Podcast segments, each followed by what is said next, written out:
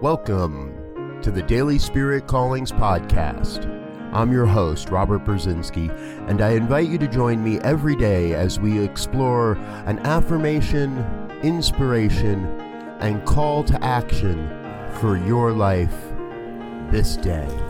And today is July 7th, 2020. Here is your Daily Spirit Calling.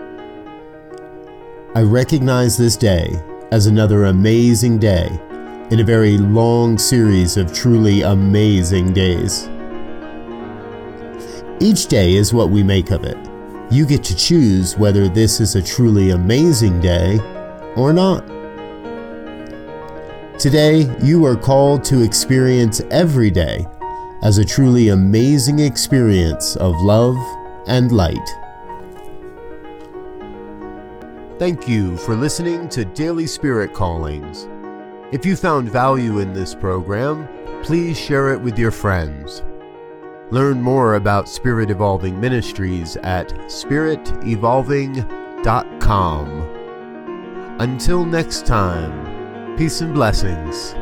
Go forth and prosper.